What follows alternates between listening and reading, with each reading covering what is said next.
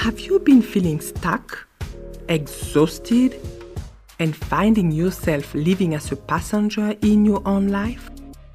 By giving away so much of your energy and power to everyone and everything around you. But you? Well, you are not alone. My name is Dr. Valerie Johnston Dugamin, osteopath, and I have been there too. After being burned out, exhausted, I decided to take control of my life and get back into my driver's seat. It wasn't easy though, but I did it and you can do it too. In this podcast, I will share stories, invite guest speakers, and provide insight and tips on how to turn your life around and move back into your driver's seat. The topic today is about health, health, and health because I do believe that if you don't have a health, you don't have life. So it is so important to get into the driver's seat of your health. That's the number one priority, I believe. And I learned my lesson big time when I opened my business in 2014. As I was saying in my episode one, I was on fire. I opened my business. I thought that I could do it all being a great wife, great daughters, you know, great friends, being there for my clients 100% and also taking care of myself because for me i was on fire. So i was taking care of my health i thought so and uh, i was exercising regularly i was eating well and for me yeah i was on the top of the world and nothing could stop me.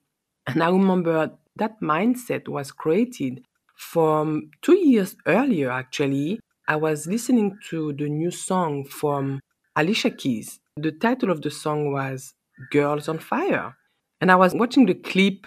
Uh, it was so amazing. I'm like, yes, I can do that. She's on fire. I am on fire. So having that mindset and always doing so much was at the time very good for me to make things happen, especially when you open your practice. You know, you want to make sure that you have a new business and you're on the top of your game and you learn as much. So I was basically traveling five to six times a year to learn more about how to improve my skills, my knowledge, to postgraduate trainings, and also uh, taking care of my family. I was present, but present in everything all the time, all the time, all the time. So, four years later, of course, the girl on fire got burned out and big time because me doing so many things and wearing so many hats. Four years later, 2017, I got so sick. I got extremely, extremely sick and I had a virus. And I believe personally, I call that virus exhaustion. And this exhaustion virus was so detrimental because it put me down for about seven weeks, like six weeks when I couldn't really do much. And then after the seventh week, I was able to go back to work. But even when I went back to work, I was feeling still lethargic. I wasn't 100%. And I remember when I went uh, the first week, I'm like, oh my God, would I be able to give 100% to my clients?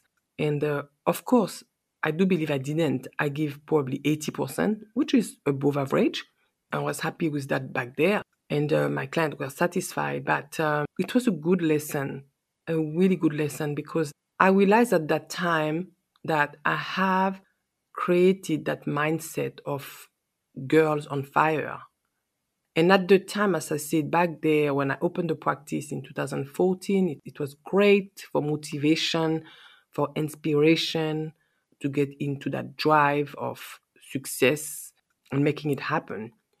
But in the long run, it wasn't good. It wasn't good at all. So for me, the first thing I needed to do was to shift my mindset from girl on fire to prioritizing my health. And that's what I did. So I'm like, okay, I need to shift that mindset of go, go, go, go, go, and doing, doing, doing. It wasn't easy, but I did baby steps. So the first thing I needed to identify was what is the most strenuous things that I do that is causing exhaustion. So when I look at everything I was doing, it was without doubt traveling. Oh my God, the traveling because I was going overseas and doing this training. So you travel and always had trouble with jet lag. Then the training on itself, you interacting with other people and it's really demanding psychologically, but also the physical part when you have the jet lag, plus the networking, the interaction, plus the learning as well. It's something new, even though it's on the same line of my work, but it's still something a bit new that a new way of doing it. So it was very, very demanding at all level. And then I, I finished the training. I flew back to Australia and then that's it. I have to catch up with the jet lag, but usually I was still jet lag and the next day or usually I was trying to come over the weekend. So then I have Saturday, Sunday, and then I start work on Monday. And I did not realize like you do that for four years and uh, plus everything else that adds up and you just burn yourself out. And this is exactly what happened. So the travel was for me the first step that I have to take to prioritize my health. I promised to myself that I'm not going to travel as much or I'm not going to travel at all for at least a year. And that was a commitment to myself. So I didn't.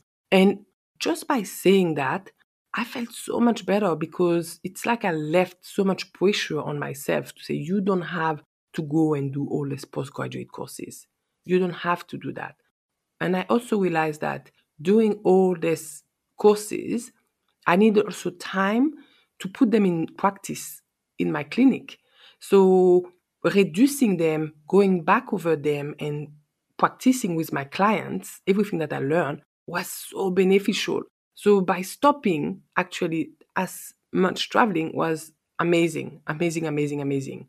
Because we don't realize in life sometimes we do, do, do, and then we stop. And that allow us to have some reflection and then look back and see, okay, oh, you breathe a bit and then you can see things clearly. And that happened for me with the traveling. Then from the traveling, that was that was good. When I stopped that, so I see what else? What else can I stop? And I realized that okay, do I have to review my diet? Of course, when you travel a lot, when you're busy, even though you're healthy, I tended to have a bit more sweet because I needed that energy, that quick energy. And uh, I was finding myself eating a bit too much sugar I wasn't eating processed food, but too much sugar. I love a bit of the ice cream, coconut and um, pistachio ice cream. That's my thing that I really love. And I love also the banana bread. Oh my God, the banana bread. And I was having too many banana breads, I think. so that was pretty bad. And I was obsessed about it. I said to myself, Valerie, you need to reduce that sugar intake. I stopped actually having the banana bread as often and uh, the ice cream, mm, coconut and uh, pistachio. My God, I was having it like once a month, and that was like pleasure. You have to keep some pleasure, right? You can't just stop everything. You need to have something that give you uh, the sensation of oh, I'm alive. So I kept this one at least for once a month. So that was really good. So with the diet, tick. With the travel, tick. I'm like, what else? Exercising. I was pretty good with my exercises. But I think I said, oh, I may swim a bit more. But it's interesting because when I was so busy before I got burnout, and I, I can say as well that the burnout didn't just happen then in 2014. It was gradual. But what I didn't do, I didn't listen. I stopped, or maybe I never really listened to my body, and my body was giving me signs. Signs for me to listen and to stop. But I was on fire. And when you're on fire, you just go, go, go, go, go. So I'm like, okay, exercise is wise. Okay, I, I swim. I, I will keep on swimming in the sea, in the ocean, all year round because I love the swimming in winter and it just gives you that kick. And I felt like all the stress was going to the water. And that was a false reality for me as well because I was like, okay, I'm swimming all year and that is boosting my immune system. I'm on fire. I'm good. So that was a false reality as well. So I kept on swimming, but I didn't have that mindset of I will be okay if I do that all year and yeah, that's good. No, I changed that mindset. And again, it's all come down to shifting the mindset. You shift the mindset. I'm not saying it's easy, but baby step, you can really, really start to see where are you're going. So then I felt like pretty good. It took me about two months to get into routine. And I was waking up as well at, uh, I started to wake up uh, at 5 o'clock, 5 a.m. in the morning. But I have to say though, I'm a morning person. So it wasn't hard for me to just get up because I was going swimming and I love to go swimming early in the morning. So getting up at 5 o'clock, but more consistently, it was such a great thing. Has been so amazing because I'm still doing it. So the routine about two months, I would say two months, two and a half months, when I felt like, oh my God, I'm back to myself. Yes, I wasn't back to myself. I was back to a better me because I felt so much more energy. And by eating less sugar, I thought that by eating the sugar that was giving me energy, but by reducing the amount of sugar, I've had much more energy. So that was just so, so amazing. The next step for me was okay, Valerie, you're doing that, you started to identify things that you can improve and put in place, but how do you maintain it? Mm, that was the question. And that was tough because it's just a matter of getting busy or matter of uh, having something in your family, like some drama or something that stress you out. And then there you go, you go back into the spiral. But I have to say, I always go back to that time, remember what happened to me in June 2017 when I got so sick, and remembering that I couldn't move really for six weeks. I couldn't do anything. I was depending on my husband to help me out. I couldn't help anyone. I couldn't help myself. I couldn't do anything. I couldn't, I love my work. I couldn't work. So that's why your health is a priority. So get into that driver's seat of your health because if you don't have your health, you don't have a life, basically. You can't do anything. So I really want to enforce that point of prioritize, prioritize, prioritizing your health. So along the way, I'm like, okay, I need to find ways that I can maintain that because I want to last for a long time. It's not like just a, a few months or a year or a couple of years a goal. For my goal, it's like it has to be part of my everyday life, and my health is my priority now. So, uh, shifting the mindset of girl on fire to prioritizing my health was so important to me. So, what I did, I was searching, and one day, I think it was in around end of 2018, my youngest sister, Mary, she's a social worker, and she was telling me that one of her friend was talking to her about this technique called TRE. It's trauma stress release exercises. And she was telling me, oh, Valerie, that could be beneficial for your clients.